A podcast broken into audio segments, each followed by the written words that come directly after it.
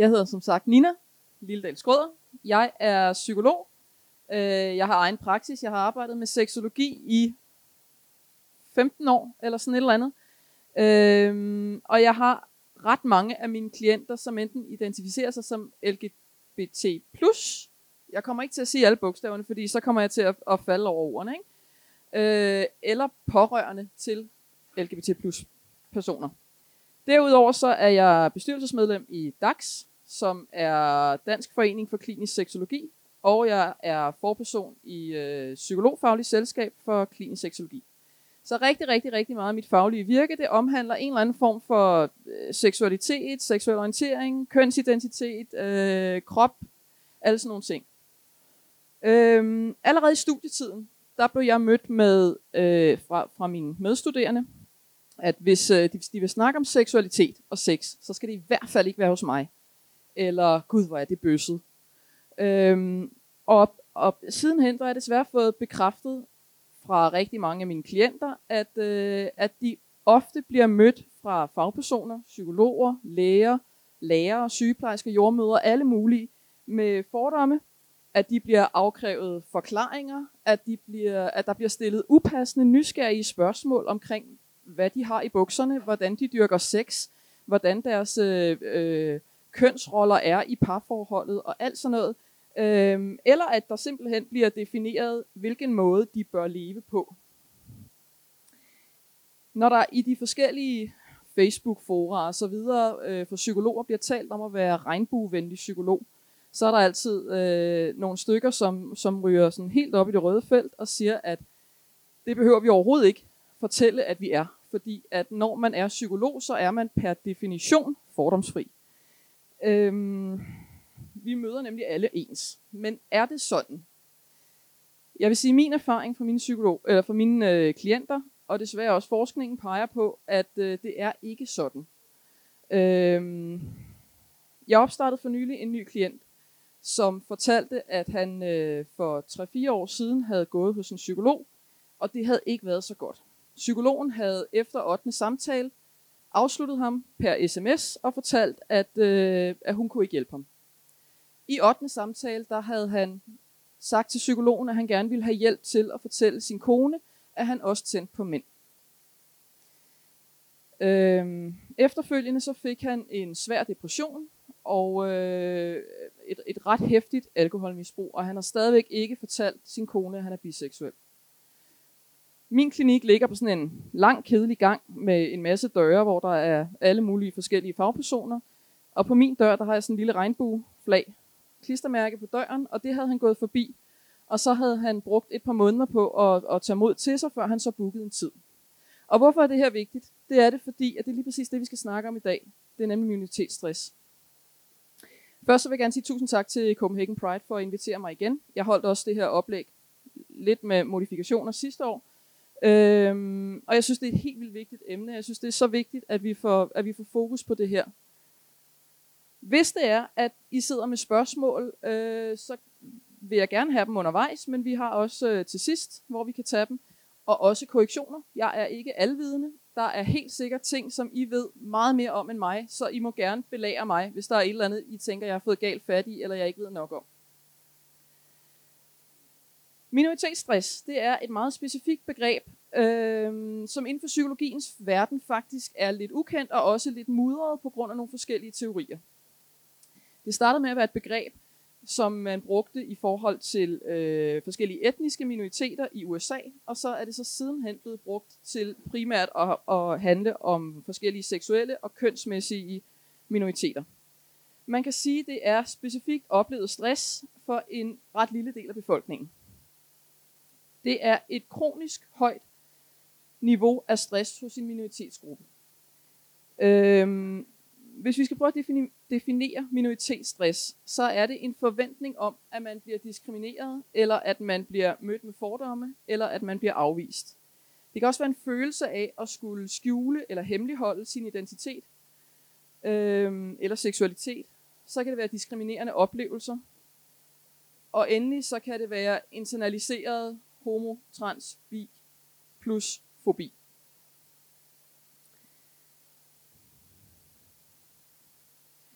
jeg skal nok komme lidt mere ind på nogle af dem her. Der er ikke nogen tvivl om, at, øh, at det er bedre her i Norden, øh, end i rigtig, rigtig mange andre dele af landet, eller af, af verden, men vi er bare overhovedet ikke i mål.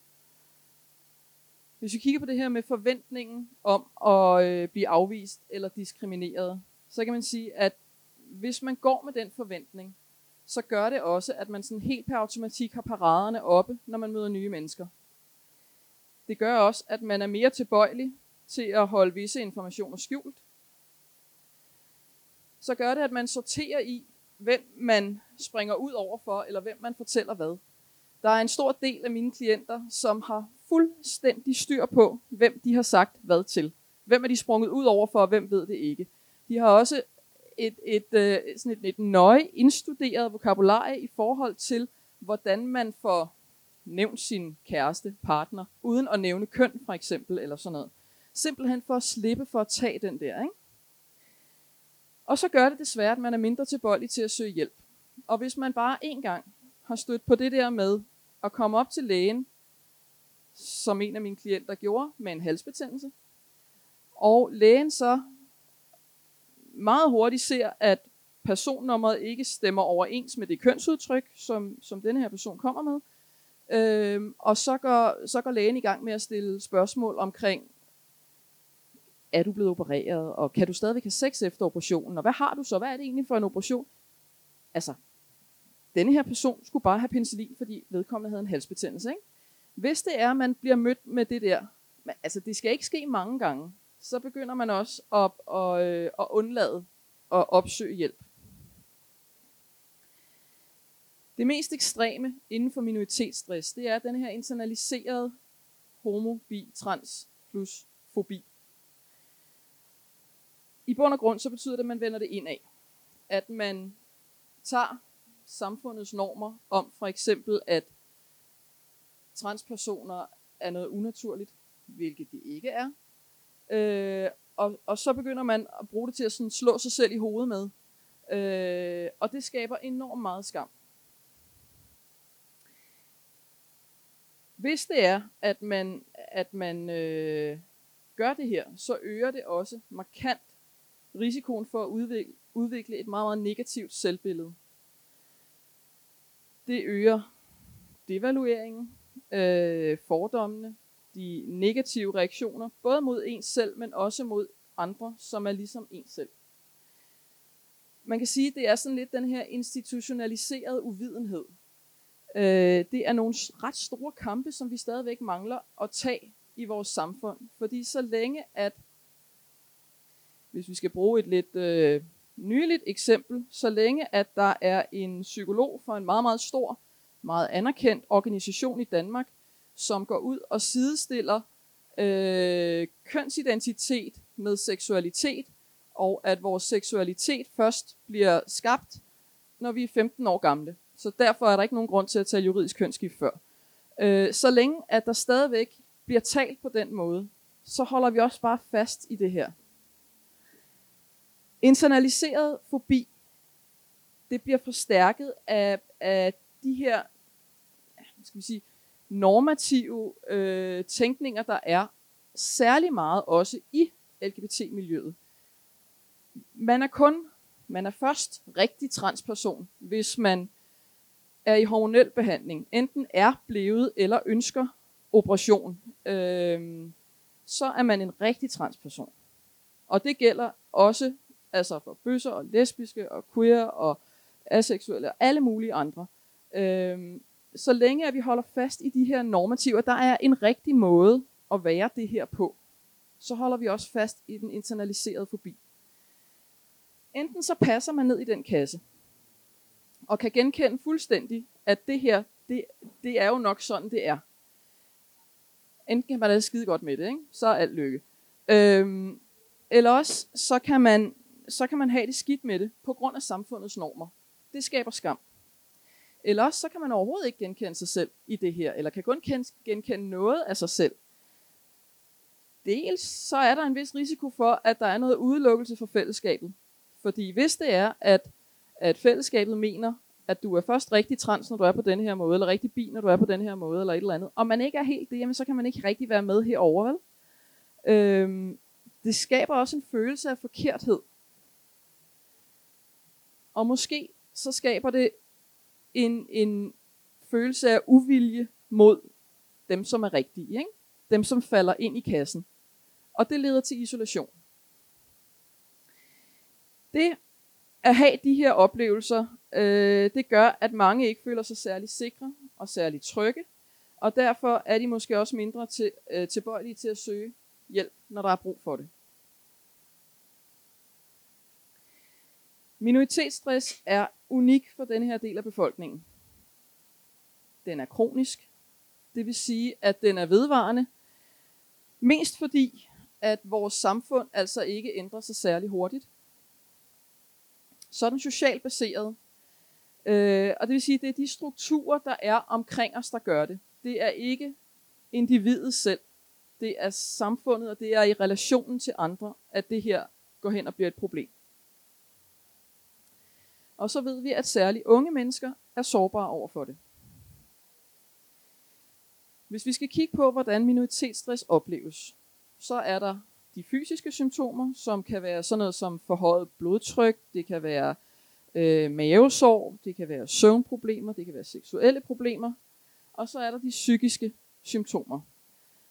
Det kan for eksempel være angst, depression og forskellige psykiske lidelser. Det betyder også, at selvmordsraten er høj. Det kommer jeg ind på igen om lidt. Raten for selvmordsforsøg er endnu højere. Generelt så er der en større psykisk sårbarhed hos LGBT-befolkningen. Ikke hos alle, men hos nogen. Og det er helt vildt vigtigt at være opmærksom på her, at det her, det er ikke, at det er minoritetsstress, der gør det.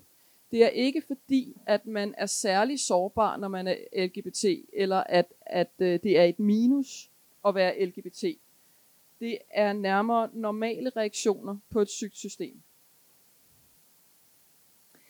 Hvis det er, at man er stresset på den her måde, så er der mange, der vil forsøge at, øh, at, få nogle, nogle øh, uhensigtsmæssige strategier for at glemme, for at dulme, for at øh, kunne klare hverdagen eller et eller andet. Hvilket også betyder, at sådan noget som alkohol, stoffer, misbrug, øh, cigaretter, alt sådan noget, det er der altså også øh, mere af. Jeg nævnte for nogle psykologkollegaer, at jeg skulle herind og holde det her oplæg omkring minoritetsstress, og de havde aldrig hørt om det. Så forklarer jeg, hvad minoritetsstress går ud på, og så får jeg reaktionen, ah, men er det så vigtigt? Altså, det er jo Danmark det her, vi er et ret frit land. Vi frigav pornoen, øh, den kan vi faktisk leve ret langt på, ikke? Øh, jeg ved ikke, om I tænker det samme, men jeg vil gerne prøve at fortælle nogle resultater fra et studie, der er lavet her i Danmark. Nu læser jeg bare op. LGBT-befolkningen har et højere forbrug af alkohol, et højere forbrug af cigaretter, et højere forbrug af både has og hårdere stoffer, højere forekomst af angst og depression, faktisk halvanden gange højere end hos heteroer. Hver tredje nydanske LGBT-person har overvejet selvmord inden for det sidste år. Hver femte blandt øvrige LGBT'er har overvejet selvmord inden for det sidste år. Det er fandme et højt tal. Faktiske selvmord foregår, foregår tre gange så ofte blandt LGBT-personer, end de gør blandt resten af befolkningen. Og som I måske har set for ganske nylig, to dage siden eller et eller andet, der udkom der en rapport, hvor de blandt andet finder ud af, at 25% af LGBT-personer er ikke åbne om deres seksualitet eller kønsidentitet på deres arbejdsplads. Transpersoner og bøsser er den gruppe, hvor den største andel har et højere alkoholforbrug, end Sundhedsstyrelsen anbefaler, og særligt højt forbrug af illegale stoffer øh, blandt unge biseksuelle kvinder. Særligt biseksuelle har et større forbrug af stimulanser, overvejer oftere selvmord, oplever sig mere stresset, har flere usunde kostvaner, dyrker mindre motion og oplever flere fysiske problemer. Jeg tænker, hvis I er interesseret i at høre mere om det, så skal I blive til oplægget bagefter, som netop handler omkring det her med den usynlige seksualitet, som biseksualitet er. Jeg tænker, at der nok er et svar at finde der også. LGBT-befolkningen de oplever flere fysiske smerter. Biseksuelle og lesbiske kvinder er oftere langvarigt syge. Og 15% af LGBT-befolkningen har følt sig diskrimineret imod inden for det sidste år. De fleste begynder at, øh, at overveje deres egen seksualitet, når de er en 12-13 år. Og de fleste springer ud, eller fortæller første gang nogen om det, når de er et sted mellem 15 og 19 år. Det er ret mange år at gå og være ensom, eller at gå og, og holde på det her alene. Så i min logik, så det giver rigtig meget mening, at særligt unge er meget sårbare over for det her. Studier tyder også på, at homoseksuelle mænd, eller mænd, der har været sprunget ud som homoseksuelle, men som også har biseksuelle lyster, er nogle af dem, der har det aller, aller sværest. Og hvad kan man så gøre, hvis man oplever, eller hvis man sidder og kan genkende sig selv i nogle af de ting, jeg har sagt her? Man kan sige, at noget af det vigtigste for at modarbejde minoritetsstress, det er sammenhold med andre i en lignende situation. Og det er jo her, priden er helt fantastisk og helt vildt vigtig. Fordi der er så mange grupper, og der er så mange foreninger, som man kan komme i kontakt med. Der er, øh, øh, det, det er et sted og et tidspunkt, hvor øh, man kan møde andre ligesom en selv. Og særligt hvis man kommer fra et lille samfund, så er det måske ikke noget, man gør hver dag. Der er venskabsdating. Jeg synes simpelthen, det var så fedt, da jeg så programmet, at, at så vidt jeg husker, hver dag er der venskabsdating, hvor man rent faktisk kan møde andre, der har det ligesom en selv, hvis ikke man kender nogen. Ikke?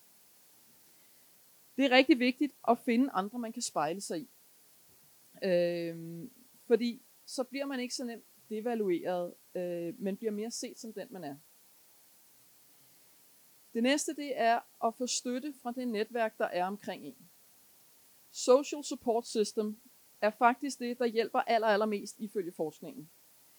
Visse studier, så bliver det øh, sidestillet med antidepressiver i forhold til, hvordan man kan bruge det i depressioner, angst osv. Så støtte fra ens sociale netværk, der er omkring en. Hvis ikke man har en familie, der støtter en, så sørg for at få, at få lavet et socialt netværk. Så er det at undgå isolationen. Ensomhed dræber, det ved vi. Ensomhed øh, er mere skadeligt for helbredet end rygning, har man fundet ud af. Så forsøg så, så vidt det overhovedet er muligt at undgå at isolere sig selv. Så er det at søge hjælp og rådgivning. LGBT Danmark de har en rådgivning. Der er masser af underforeningerne, som også har rådgivning og, og rigtig gerne vil støtte og hjælpe og har caféaftener og alt muligt, hvor man kan søge støtte. Og der er også psykologer, som, som øh, faktisk er open-minded og ved noget om det. Og hvis, ikke, hvis I har brug for en psykolog, hvis I ikke kan finde en psykolog, så må I meget gerne, jeg har et kort liggende heroppe, jeg vil gerne hjælpe jer med at finde en, hvor I nu kommer fra i landet eller et eller andet. Fordi der er nogen derude også, ikke? Så er det det her med at undgå stereotyperne. Bare fordi man er LGBT plus person, så betyder det ikke, at man forstår alle andre inden for denne her gruppe. Der er desværre rigtig mange stereotyper, også inden for LGBT-miljøet. For hver gang man rammer rigtig med en stereotyp, så rammer man forkert 10 gange. Ikke? Og stereotyper, de bliver meget hurtigt til fordomme. Sådan er bøsser. Eller hun er også typisk lesbisk, ikke? Øhm, og hvad er de i Men stereotyper, det er også for eksempel at fortolke forskning på en bestemt måde. Øh, den støder man på inden for det, sådan, den akademiske verden i hvert fald, at det her med, at LGBT'er, øh, de op, har mere misbrug. Det kan vi tolke som, LGBT'er, de er som regel misbrugere. Det er en måde at fortolke noget forskning på. Ikke? Det kan også betyde, at heteroseksuelle, de har nemmere ved at få børn. Og ofte, når man får børn, så flytter man ud øh, i en eller anden provinsby, og man har ikke rigtig mulighed for at gå i byen særlig tit og, og øh, hænge ud sammen med venner, og lige pludselig skal det gå op i grøddage og vi spiser økologisk og sådan nogle ting. Det kunne det også betyde, ikke? Og så er det det her med ikke at se sig selv som et offer. Det er så hårdt at være LGBT plus person. Ja, det kan det godt være. Men hvis man tager den vinkel på det, så bliver man mere hjælpeløs. Step up. Fortæl din historie. Vær en aktiv del af miljøet. Tag kontakt til andre. Øh, det skal ikke forstås sådan, at jeg nedtoner betydningen af de her ret massive samfundsmæssige og politiske problemer, vi har. Det betyder bare, at jo mere man engagerer sig, jo mere man, man tager del, jo mere man deler, og jeg ved godt, det er et det er et lortekrav at have på skuldrene, men, men om, og man bliver træt af at, og, øh, at udrydde uvidenhed, og hele tiden skulle belære folk, ikke desto mindre, så skal vi have udryddet den, så meget vi overhovedet kan af den her uvidenhed. Ikke?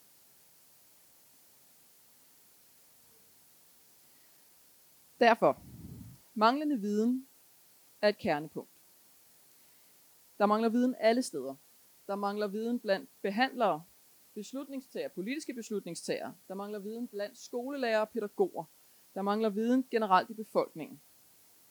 Jo mere vi taler om det, jo flere tør springe ud og være åbne med, hvem de er.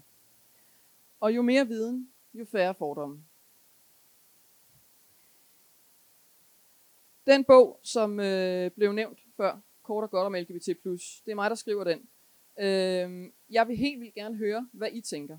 Jeg vil rigtig gerne høre, at hvis I stod med en bog i hånden, hjemme foran jeres forældres hoveddør ringet på, og I skulle ind og springe ud over for dem, og kunne give dem den der bog, hvad vil I gerne have, der står i den bog?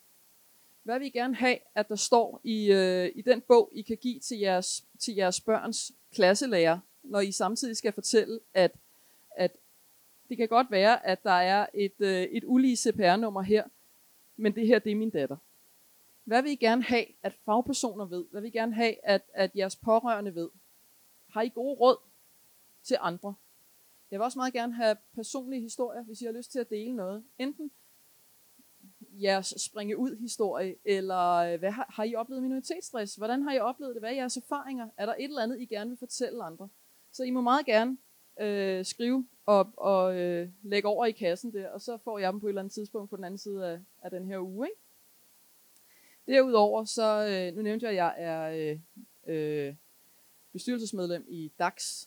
Vi, vi øh, både DAX og Psykologfaglig Selskab for Klinisk Seksologi øh, kæmper en rimelig hård kamp i forhold til at prøve at få noget viden ud til nogle fagpersoner.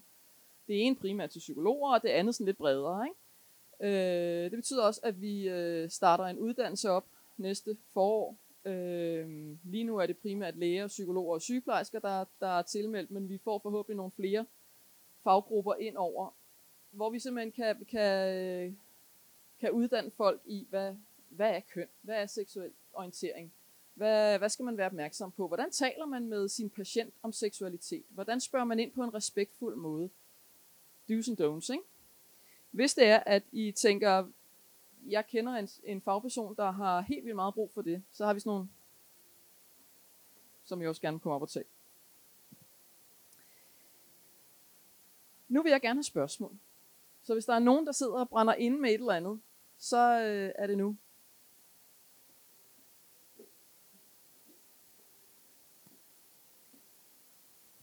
Jeg er pårørende, og vi, øh, familien bliver kaldt ind på seksologisk klinik øh, ved Rigshospitalet, og så var der bare lige det der med at sidde i kørestol.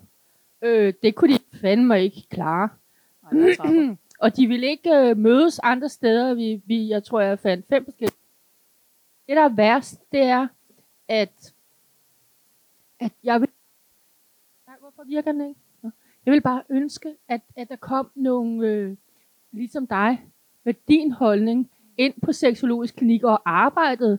Fordi jeg aldrig, som I aldrig nogensinde i mit liv, blev, øh, vi, vi, vi blev udskammet og nedladende behandlet, og jeg synes faktisk, at det var så strengt.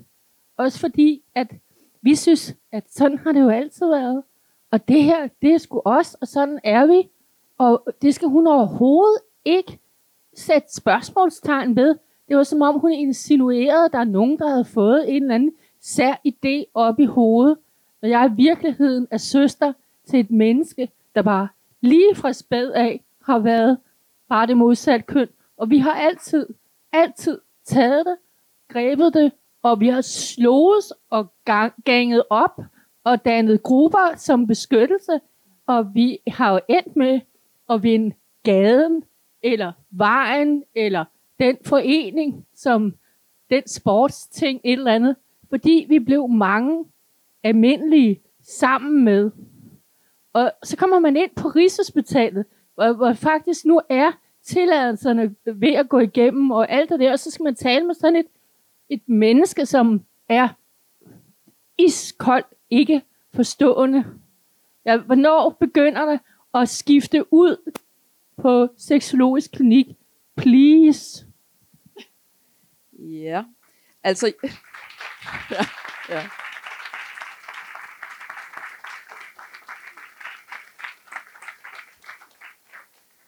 Hvis jeg nu skal være meget politisk korrekt her, så er du ikke den første, jeg har hørt øh, ytre øh, oplevelser og tanker i den retning. Øhm, der er en grund til, at jeg er privatpraktiserende og ikke er ansat på seksologisk klinik. Og så tror jeg, jeg bare skal sige punktum der.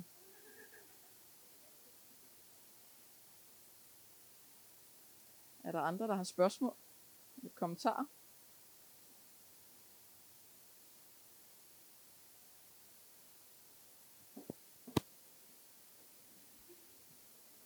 Vil du ikke godt sige noget mere om det? Nej. Nej, det vil jeg faktisk ikke. Okay, det der med minoritetsstress. Vi er jo alle sammen minoriteter. Eh, Vi er minoriteter, fordi vi er etniske, vi er sorte, vi er hvide. Eh, Der er en, der er i kørestol, der er en, der ikke er i kørestol. Alle er jo minoriteter. Så hvorfor er vi ikke alle sammen bare ramt af total stress, alle sammen? Det er den danske befolkning jo generelt, ikke? men det er en anden form for stress. Det her, det er særligt øh, for, for øh, denne her del af befolkningen, fordi det er ikke bare, så kan man sige, at ja, jeg er en minoritet, fordi jeg er rødhåret. Men jeg har ikke en forventning om, hver gang jeg møder et andet menneske, at blive mødt med en, det kan godt være, at de faktisk har en fordom om rødhåret, men jeg, jeg oplever den ikke særlig meget. Øhm, eller en, øh, en forventning om at blive diskrimineret imod, på grund af, at jeg er rødhåret. Øhm, jeg bliver heller ikke stillet til regnskab for, hvorfor jeg er rødhåret og ikke lyshåret. Eller øhm, nu er min fordom, at øh, rødhårede kvinder er meget hysteriske, så hvorfor jeg ikke er meget hysterisk? Det bliver jeg ikke stillet til regnskab for. Så derfor så er det anderledes end rigtig mange andre minoriteter. Fordi LGBT-befolkningen, de, de bliver mødt med det her. Altså, hvis, nej, jeg vil ikke lave en håndsoprækning, men jeg får næsten lyst til det, fordi altså, jeg har ikke mødt særlig mange, som når vi begynder at tale om det her, de ikke siger, mhm, det har jeg faktisk godt prøvet. Eller jo, den følelse kan jeg sagtens genkende. Som sagt, så opstod begrebet i USA i forhold til etniske minoriteter. Ikke? Altså, og man kan sige, den kan måske godt bruges omkring øh, visse religioner. Øh, at der er rigtig mange fordomme omkring muslimer for eksempel, eller sådan et eller andet. Ikke? Så det kan man godt sige.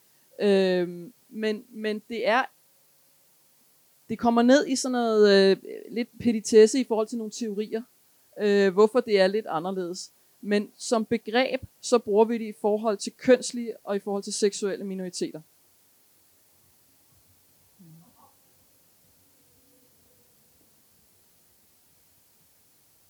Øhm, hvad hedder det, jeg har et spørgsmål.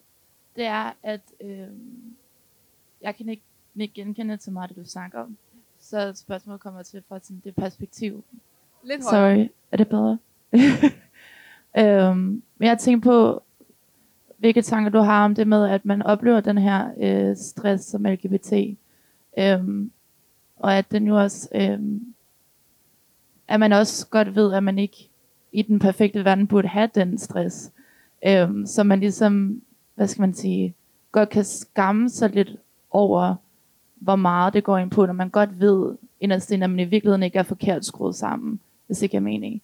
Så hvordan er man ligesom, i forhold til nu er det af Pride og sådan nogle ting, og vil fejre det, men også det med, at man ligesom, man gerne, at man er det her mellemland imellem, at man har de her følelser, som er svært ikke at få, fordi at man lever et, et samfund, som gør, at man får at vide, at nogle gange man er forkert, men man godt ved, at man ikke er det, og man derfor så bliver lidt pinlig over, at det egentlig går ind på, hvis det giver mening. Um. Altså på en eller anden måde, så tænker jeg, at, at det er også et spørgsmål om at være menneskelig. Ikke?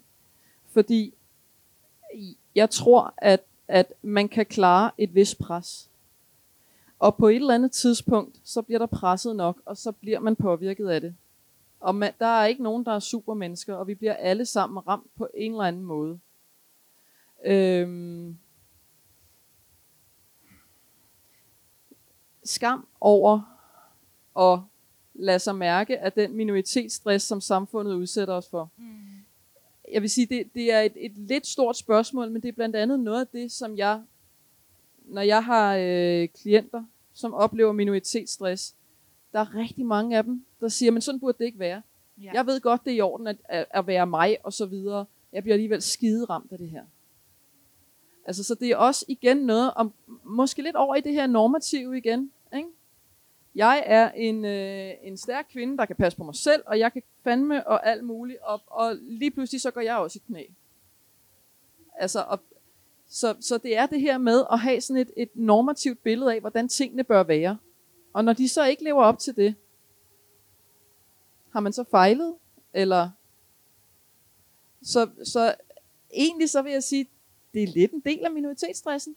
Mm. Fordi det er her, hvor, hvor, øh, hvor det normative syn, eller det normative forestilling, vi har omkring, hvordan det skal være, at være out and proud og alt muligt, øh, og når det så alligevel ikke helt lykkes, at, at så, bliver det, så bliver det noget, vi skammer os over. Ikke? Mm. tak for svaret.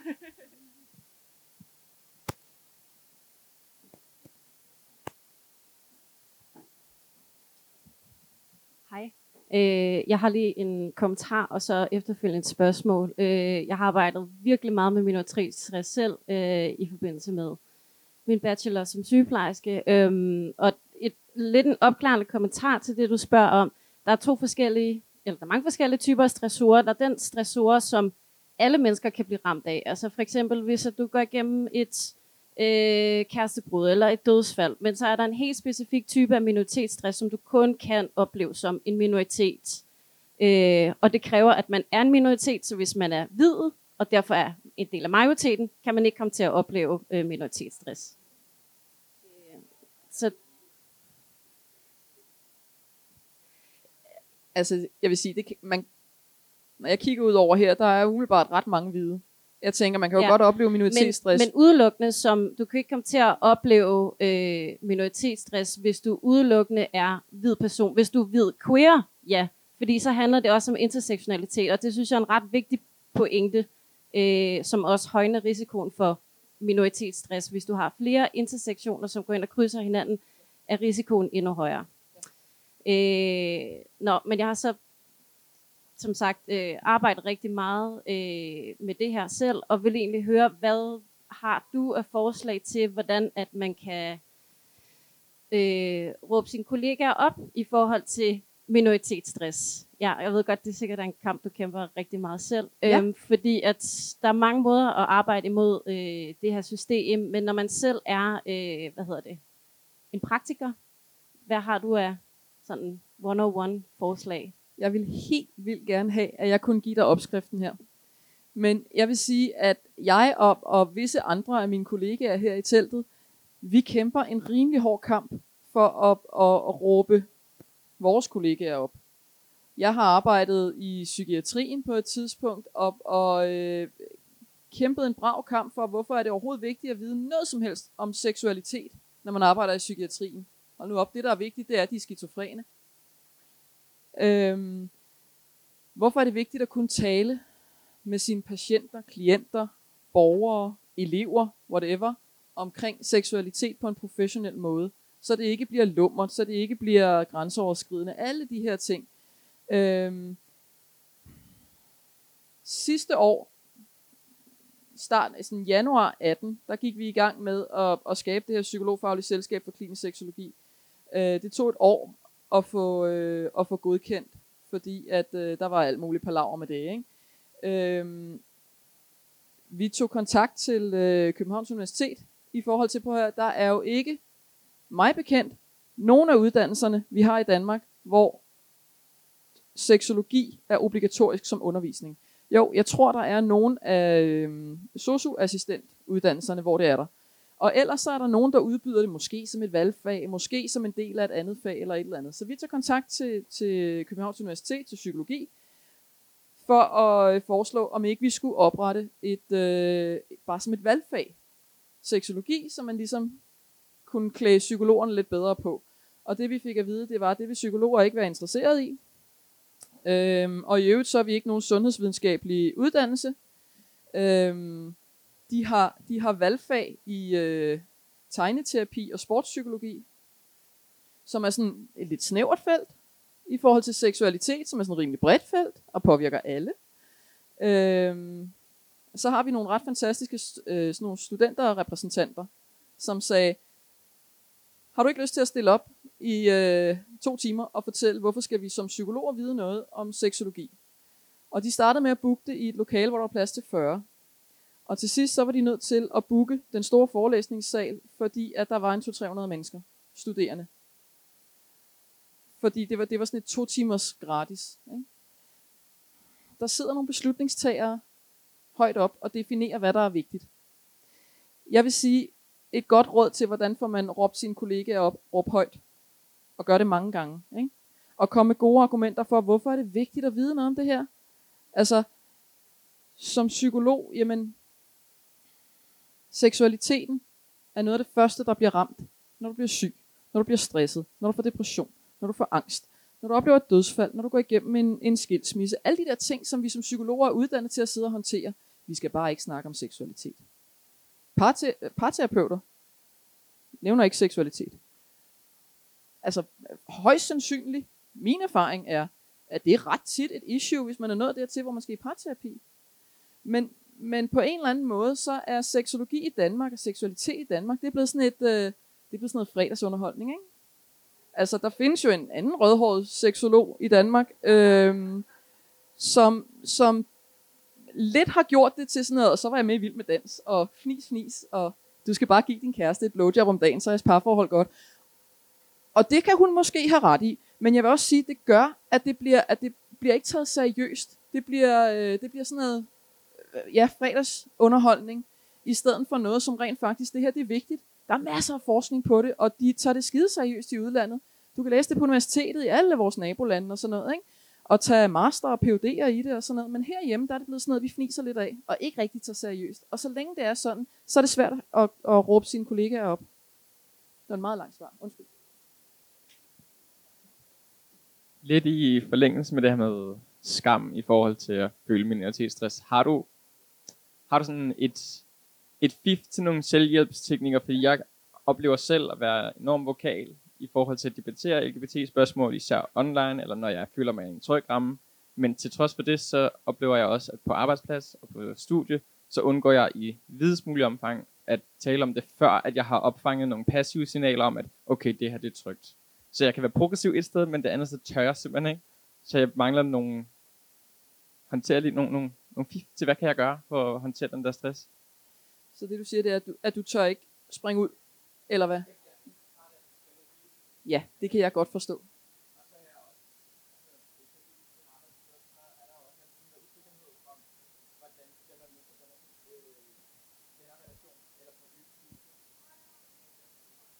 At, at når jeg starter på en ny arbejdsplads, så er der hele den her usikkerhed omkring, hvordan vil den her arbejdsgiver modtage det, hvordan vil medarbejderne, hvordan vil kollegerne.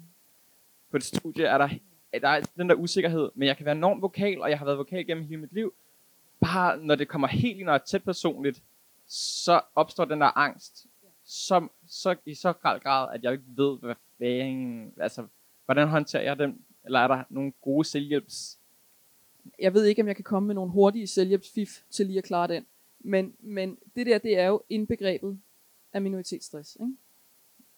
Altså det der med rent faktisk at være bange for at springe ud, være bange for at blive mødt med noget negativt, med en fordom, med, med diskrimination eller et eller andet. Ikke? Altså jeg vil sige, jo, hvis jeg skal komme med nogle hurtige, så er det de punkter der. At jo mere du oplever at, at, øh, at være blandt folk, som accepterer dig, jo nemmere vil det måske være. Jo mere du ikke isolerer dig, jo mere du får støtte fra folk omkring dig, jo nemmere vil det være at lægge det der fra dig. Og igen, råd og hjælp. Altså, øh, LGBT-rådgivningen er skideerfarne, øh, også i det her. Der findes psykologer. Der er alle underforeningerne, som også er gode til at, at, øh, at rådgive og hjælpe osv. Ja. Jeg har desværre ikke den hurtige selvhjælpsløsning. Beklager. Jeg tror lige, vi kan nå et spørgsmål mere. Øhm, nu siger du jo meget, at minoritetsstress også kommer fra, at det er øh, samfundets påvirkning, eller den, den sociale påvirkning, andre eller majoritetsgrupper har på LGBT-personer. Øhm, og nu er jeg et meget øh, åbent menneske, og jeg har en ven, som er meget vokal og fortæller mig mange ting om, øh, hvad der foregår i LGBT-miljøet. Men jeg kan nogle gange godt som øh, heteroseksuel majoritetskvinde have svært ved faktisk at vise min støtte til communityet, fordi man ret hurtigt også bliver sat i bås på den måde, at Nå, men så vil du gerne lige have en bid af kagen, fordi nu er det moderne, eller nu er det det ene og det andet, og pinkwashing mig langt op et sted. Det synes jeg faktisk er ret svært også nogle gange, når man bare er en person, der har virkelig mange venner inden for miljøet, og man faktisk bare gerne vil være med til at dele ud af, at, øh, altså af, at de er fuldstændig ligesom alle andre mennesker. Jeg er meget den person på min arbejdsplads, som mine homoseksuelle kollegaer går til, når der er et eller andet. Eller når der er en anden kollega, der har sagt et eller andet grimt til dem, eller lavet en latterlig øh, joke om homoseksuel. Øh, men jeg oplever stadig meget, især på internettet, hvor folk jo er bag ved deres skærm og typisk er meget, meget aggressive, øh, at man bliver faktisk shamed som heteroperson, der støtter miljøet. Og så er det sgu svært at udbrede, at det er normalt, og at vi skal være glade for hinanden, når det sådan, man bliver shamed over at støtte det, fordi man ikke er LGBT-person. Og det jeg tænker, altså, det bliver sådan et standard efterhånden, det er minoritetsstress. Ikke? Fordi det er igen denne her med, øhm, jeg tror måske lidt, at der er kommet sådan en øh, i LGBT-samfundet, at, at folk er lidt trætte af, at andre har noget at sige om, hvordan det er at være dem. Så derfor så ryger paraderne nemmere op. Jeg skriver som sagt den her bog, og har taget kontakt til en hel masse af de her foreninger osv. Og en af dem, jeg tog kontakt til, skrev tilbage til mig, jeg, jeg har sendt sådan en lidt en standardformulering, ikke? hvad bogen handlede om og sådan noget. Og tog kontakt til mig, at øh, vedkommende synes ikke, at øh, det var mig, der skulle skrive den bog. Det skulle være en fra LGBT-miljøet. Hvor jeg tænker, okay, fået en mail fra mig, kender mig ikke, kender ikke min kønsidentitet, kender ikke min seksualitet. Så det er den her med, at, at, øh, at det kommer til at... Øh, de, de ryger lidt på paraderne en gang imellem. Med god grund. Øh, så jeg kan, jeg kan godt genkende det, du siger. Jeg tror, det du skal, det er, at du skal huske på, at der, der er en grund til, at, at der er rigtig mange, der har denne her. Øhm, og så kan man blive stødt over det også. Jeg tror, det er et spørgsmål om at forsøge at se lidt large på det. Øhm, ja. Ja.